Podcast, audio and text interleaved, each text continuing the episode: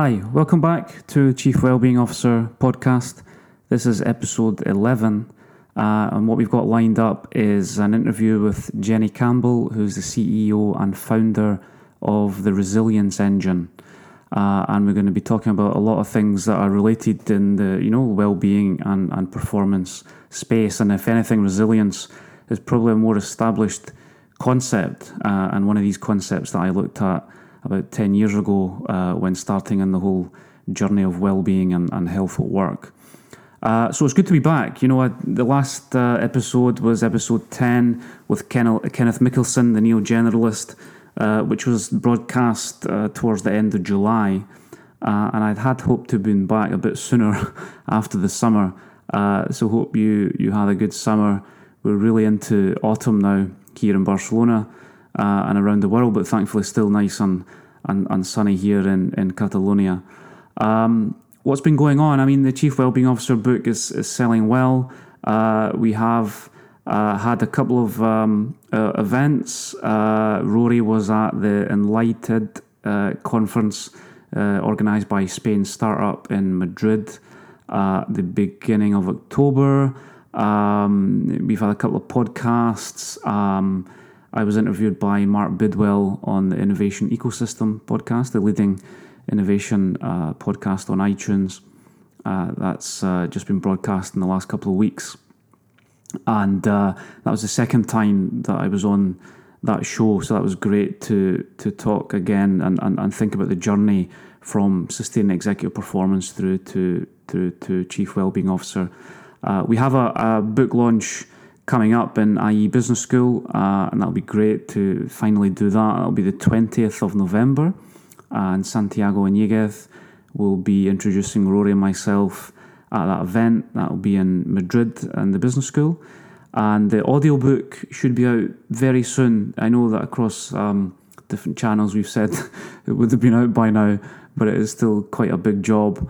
Um, and it isn't because we're doing the audiobook in Spanish, which I don't think would be very feasible, but we have two Scotsmen trying to read Chief Wellbeing Officer, and that should be uh, out very, very soon. We're just putting the finishing touches to that. Um, so getting back to this episode with uh, Jenny Campbell, we talked a lot on resilience, of course, and some really interesting themes. You know, I see, uh, you know, big uh, overlap with, with well-being and, and health in the workplace. Um, and, and just looking at resilience essentially as adaptability to change and recognising that, you know, as we lay out, especially in chapter one in the Chief Wellbeing Officer book, that we will be uh, confronted with an unprecedented level of change uh, in, in our working lives, uh, and resilience will really be required to, to get through that. She talks um, uh, of the change in, uh, you know, there being a deficit of resilience and actually bouncing back from setback to a more positive sense, uh, and actually how we can pace ourselves within within the workplace. Uh, and, and as she talks about achieving more of a steady state and, and smoothing out the bumps. Uh, so some really good concepts. Another one be about being the, you know, less uh, importance uh, attributed towards the, the hero leader. Uh, you know, a hero leader that um, is expected to just run through obstacles and, and maybe not turn out so um, well at the end because of that, and, and more of a team-based uh, concept of resilience uh, and a team that has purpose. So a lot of these things, um, and and also one more actually on learning, you know, because we, we asked, um, we talked about her experiences with I M D Business School. She's an M B A at I M D, uh, and uh, for many years, Um, you know, uh, uh, managing the alumni network for Scotland of I M D, and just talking about, you know, are these these people, the the, the alumni, are they a particularly resilient bunch? Uh, and she made a point on uh, a lot of these people are, are learners; they're constant learners. Um, and I think with a lot of the talk on lifelong learning these days, that's an interesting point. You know, if you have that curious nature, if you are Uh, adaptable and looking to learn and have that open mindset, then I think that will make you more resilient uh, and, and less at risk of things like burnout, because recognising, of course, that high performers, uh, there is a strong correlation between high performers and, and high burnout. So this was a great conversation with Jenny. Uh, this is episode eleven, uh, uh, and I'll leave that with you. Enjoy. See you next time. Bye-bye. So hi, Jenny. Welcome to the Chief Wellbeing Officer podcast.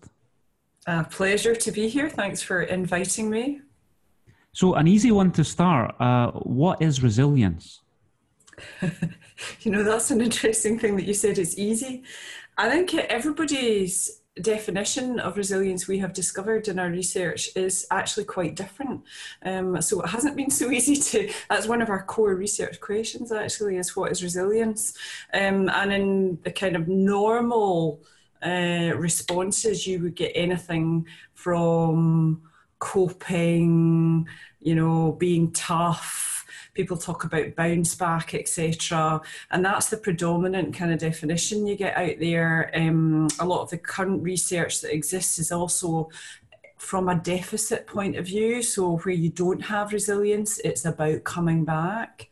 Um, but the research that we've done actually shows it's there's a kind of integrated way of thinking about that. And it's it very simply, it's your ability to adapt.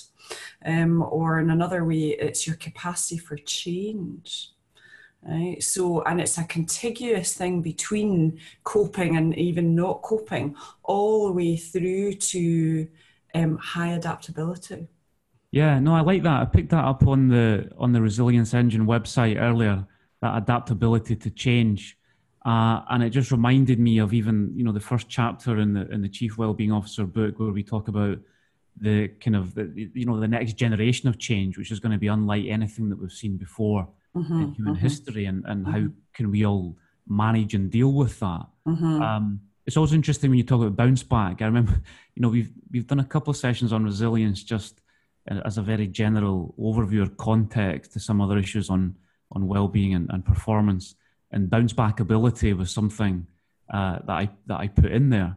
Um, And I always remember thinking that resilience was something that was, you know, a lot more established. And, you know, and I know there's a lot of overlap, and we'll get your opinion in a second on uh, the link with performance and well-being. But even when I started teaching uh, in, in, you know, sustained executive performance at E S A Business School, and talking a lot about things like, um, you know, dangers of multitasking, or even the importance of recovery in a stressful job, you know, people would always come to me and say, you know, I know a resilience coach that talks Uh, a lot about these themes, and I always had the feeling that resilience was a you know well-established field, um, and even though perhaps we get more uh, talk on well-being, especially and, and things like mental health the last couple of years, I feel that resilience has been around a while. So for you, you know, it's ten years or so, Resilience Engine.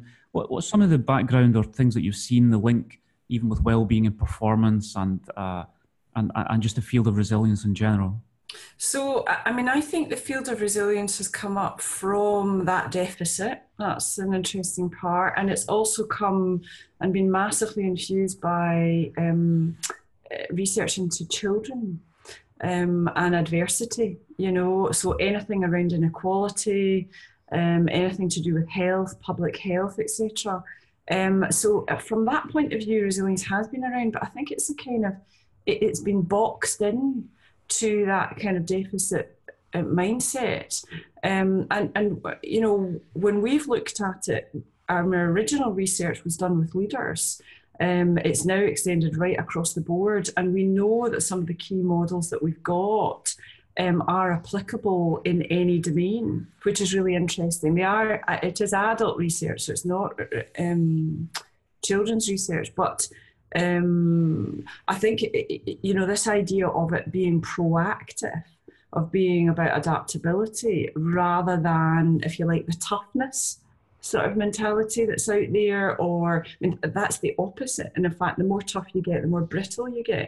Um, so it's, it's very interesting that. So um, it is an age-old field in one way, but there has been, if you like, a only one part of it that I think has been really deeply researched. So our research is relatively new, actually, on the block. I mean, yes, it's ten years, um, but this whole contiguous nature through to um, sustainable high performance. So we know at the highest level of resilience, those with the, that, that level um, remain adaptable no matter what's going on. So what do we mean by that? They are remain energized. um, they're clear on their direction, they remain resourceful, so the resources that are available to them both internally and externally are wholly available in all moments, no matter what's going on. So whether that's, you know, really difficult feedback in the middle of a meeting, whether it is in the face of something personal, um, like ill health, whether it's in the face of, um, you know, death, for example. So, um, it, you know, this ability to remain wholly um, resourceful actually gives you options for how you re- would react um, in any particular situation. And, and to build that, you have to do it proactively. So those with the highest resilience, you know, you know the old age-old sort of eighty twenty rule um, is out the window. The new rule of resilience is, is uh, two-thirds, one-third. So people with the highest resilience spend about a third of their time in what we call adaptive capacity. So actually really investing in perspective, refreshing themselves, which absolutely goes to the heart of well-being, um, and pacing. So they will look very proactively down the line at what may be going on. They will seek perspective to ensure they understand that landscape, and they'll be smoothing out the bumps. So, so what you've got is a sort of steady state rather than a reactive state. So bounce back would come in where there's a massive challenge and you're punching through it. Fantastic, and high performance needs that. Um, but it, but you can't keep doing that, because there is a downside, which is a massive cost, you yeah. know, of energy. And, and you know, in your book, absolutely, you know, um, discusses that, as does, you know, anything about your executive education. You know that decision-making, focus, ability to understand, all of that good stuff actually um, is depleted massively. Yeah. Um, you know, so so bounce back is a place of, of actually where normal talent sits, in fact, um, but it's not the place of sustainable high performance. Um, and going beyond that, and getting that fine-tuning, um, you know, around all the parts of your resilience really is what, what underpins that sustainable high performance. Yeah, I love that, um, smoothing out the bumps, right? So, you know, and it goes back to the whole um, mindset or approach of, of, of, you know, of being adaptable and having the positive case rather than just being good at reacting. So how can they pace? Um, and it was just something that I was, I had a conversation uh, last week Um, on, you know, high performance, because there is a quite a, a strong correlation between high performance uh, and high burnout. Mm-hmm. You know, a lot of people that are and, and high engagement as well. I think uh, Harvard Business Review uh, .org picked up on that uh, recently as well in an article. Um, so, so resilience, in a way, it could, with this pacing, it could, you know. Uh, minimize the risks of the burnout, I guess, from these high performers. I think that's absolutely right. So we, in our culture, and in fact in, in the more recent research that we've been doing, which is about team and organizational um, resilience, so beyond the individual, if you like, um, we absolutely see that um, there is a really traditional view of leadership, which is about the hero. Okay, mm. and that and that hero Um, punching through tough stuff. Um, and of course we have to, right? I mean, there's no doubt about it. But actually those who are, you know, investing in their resilience, and I mean by that resilience and well-being, because the two are very synergistic, um, they're not having to punch through all the time. They're, they're steady-stated a lot of the, the situation. So it may not be as exciting. Um, yeah. But it's definitely more impactful. I mean, just to give you an example, um, when you reverse, if you like, the down bits of bounce back, you can double your capacity. Mm. Yeah, it's right. Interesting. Um, looking at research then, um, and, and that's what I think is really interesting about the Resilience Engine. Um, you know, tell me about the other services that you guys do as well, I, I guess, you know, working with high performers and coaching people uh, to be more resilient. But first of all, maybe on, on the research side, you know, you've been doing research for several years. Uh, what what are some of the main questions for you uh, going ahead and, and maybe some of the interesting findings that you've had uh, so far?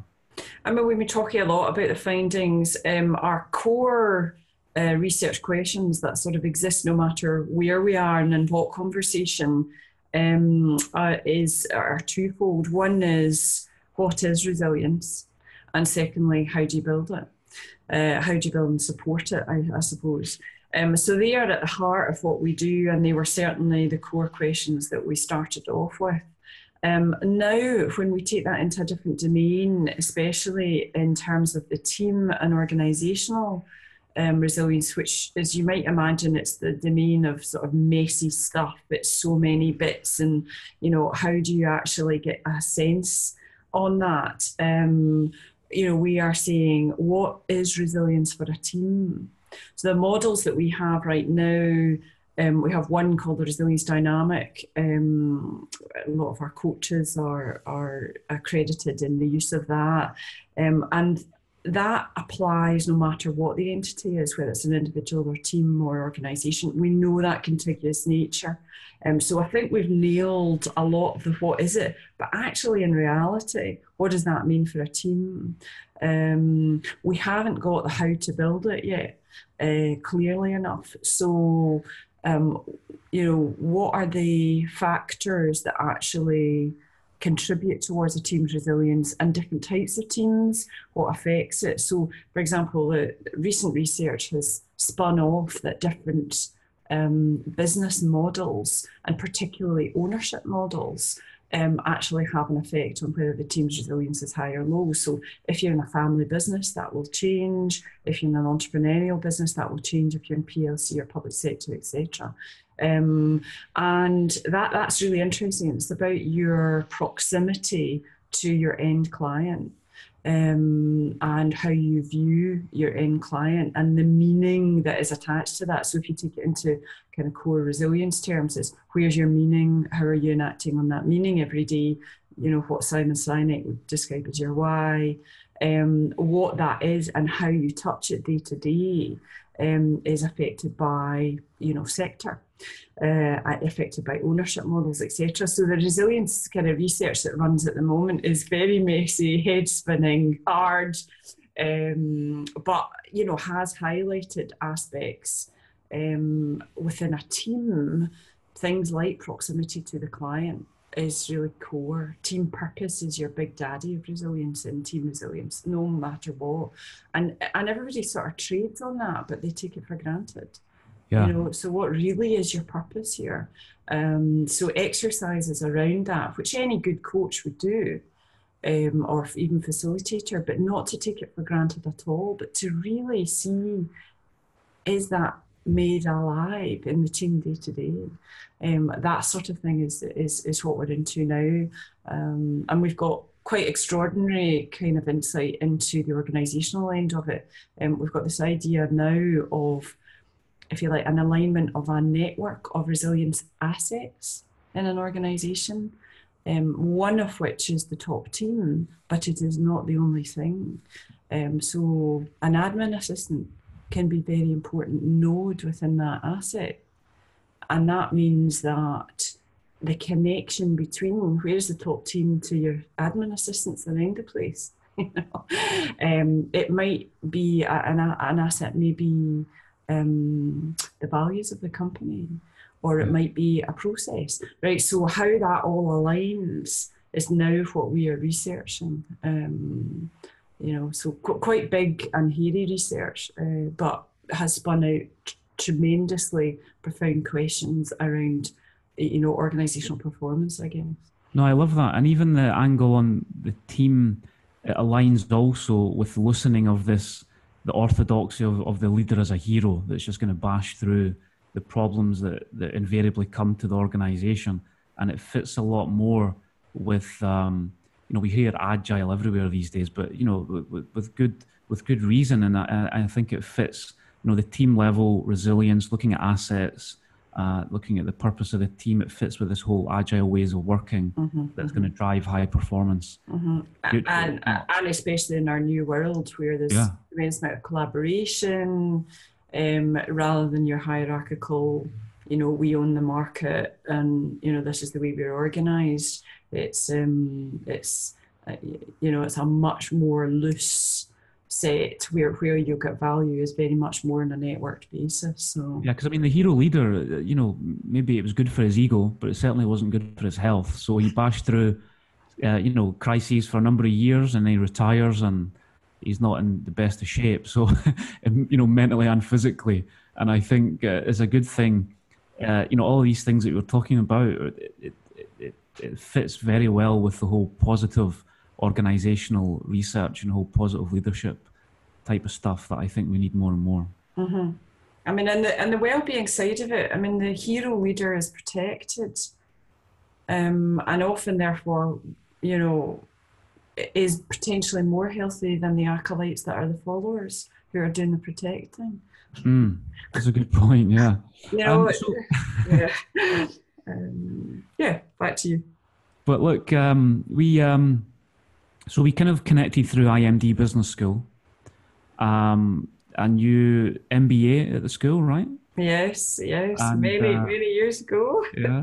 And then twenty years uh, president of the, the is it Scottish Alumni? Yeah, I ran it for eight, actually, eight years. But yeah, yeah, I mean, a good network here. We were small, but we created a kind of debating um club, if you like, around business issues, which was really fab. Yeah, yeah. So resilience, first, a couple of questions here that I'm interested in.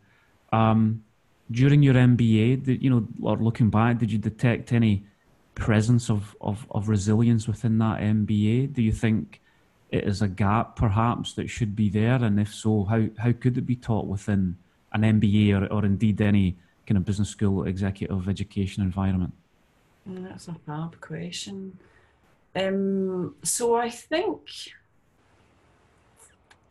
in terms of any of the kind of more O D, organizational behavioral stuff, I think it's implicit. And that's, I guess, the difference between now versus then, which is twenty years ago. It's become more explicit in our discussions. Um, so I would expect it to be there. And I know, for example, in the, you know, I M D, um, most executives are, are actually assigned a coach as part of uh, the program, and they will be looking at the whole person. So to some extent, some of it's been catered for. Um, it's very, I think it's very indirectly done. Um, and nor is it put in the hands of, if you like, the execs on behalf of their teams, say. So it's all about them going through the program and helping them get out the, you know, in a, in a good way, um, but actually enabling them to bring it through into their organizations. I think, you know, there is, there is a gap there, um, and could absolutely be done. There are people who talk about this, um, but it tends to be at a very individual level. Uh, Preston Bottger has done quite a lot of work about, you know, the well-being end of an executive life, um, but I, I think it's I think it's not being brought out as a leadership capability on behalf of others. Yeah. Mm. And and looking at your fellow alumni over the years, would you say that they're a particularly resilient bunch? What have you seen? mm. So I think one of the core aspects of resilience, and it underpins that contiguous nature, is your ability to learn. It's, it's not what you're learning about, it's how you're learning. Um, so if you can extend how you learn, um, you, you are contributing to your resilience. Um, and that in, in turn then gives you confidence, if you like. So I think those who are at the leadership level tend to be learners. Mm. So I think there's a natural sort of bent towards that. However, the burnout thing is the other danger. They don't take care of themselves. So they, they get stuck in bounce back, I would say, where the hero world is, um, rather than that more steady state and being at ease. Um, so, you know, I think, I think there could be a lot done around that. Um, and I think if you if you took it in explicitly, um, you know, it, it it could be so much more powerful. And there are multiple ways to do that. Um, uh, you know, we actually accredit coaches in bringing that out. You know, um, the lab could become an accredited body, which actually brings our stuff out and marries your well-being with resilience, sort of thing. Uh, so, you know, I, th I think these things have been made much more explicit. Um, and, and attitude, do you think they've changed um, in terms of your own, um, uh, you know, peers uh, during your M B A, uh, and then maybe more recent alumni that are coming out of I M D? What, what are some of the changes in attitude regarding resilience and or, or even well-being that you've seen, if any? I, so I think that's a really mixed bag, and I think I think those who are at the top end have this stuff, you know, it, nailed. I think they're doing that. I think they're taking care of themselves. I think, you know, the the the, the sleep, Um, exercise, good nutrition, the well-being, physical aspects of yourself are there. I think mental health is everywhere. So I think there is a massive change.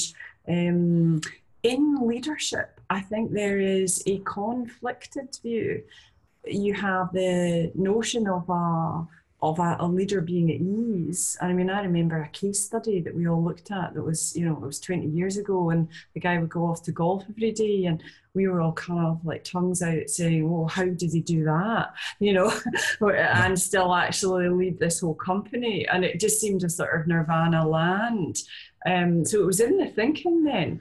But I think, you know, it, it, it, it well-being and taking care of yourself as a leader was there, but actually inherently having that as as part and parcel of performance, I think there's a there's a conflict there, because we still applaud hero leadership getting knackered, and especially from the U S. Hmm, um, yeah. So the cultural attitudes there are much stronger towards work, whereas in a European domain, you know, there's more in the field about working hours and work-life balance, et cetera. Um, so I think you still get hero leadership. Um, and we all kind of, our egos as part of leaders want to be the hero. Yeah. Um, so we try and do both, and actually you'll just end up with a muddle. Yeah, no, no, that's some great, great comments. Um, and perfectly links to, um, yeah, it's a question that I'm going to start asking all of our guests to the, to the show now. Uh, in terms of well-being, um, so for you, what what what does well-being mean? And if it does have a part in your own life, how do you try and cater for it? I mean, so I think you probably heard, uh, you know, we see resilience and well-being as synergistic, and actually over time they become the same thing. So you can't get to the highest level of resilience without actually really catering for all of the parts of your energy. I feel like energy and resilience are directly related. They're not the same thing, but energy is a big contributor. Um, so the physical aspects, your social aspects, your mental aspects, your inspiration, your, you know, the, the, the um, you know, what you get inspired by, um, are all critical elements of resilience. Um, so, you know, we see it as part and parcel of the same thing. We embed something very similar to your, in the S E P um, that you've got, you know, we've got our um, partners called Living Proof, who bring in their sleep, think, eat, move uh, kind of model. Um, the idea of not just doing a self-evaluation, but tracking, much more powerful day-to-day fine-tuning of all of that. Um, me, myself, I'm a, you know, Um, good nutrition, absolutely got the sleep thing. I really do take that very seriously.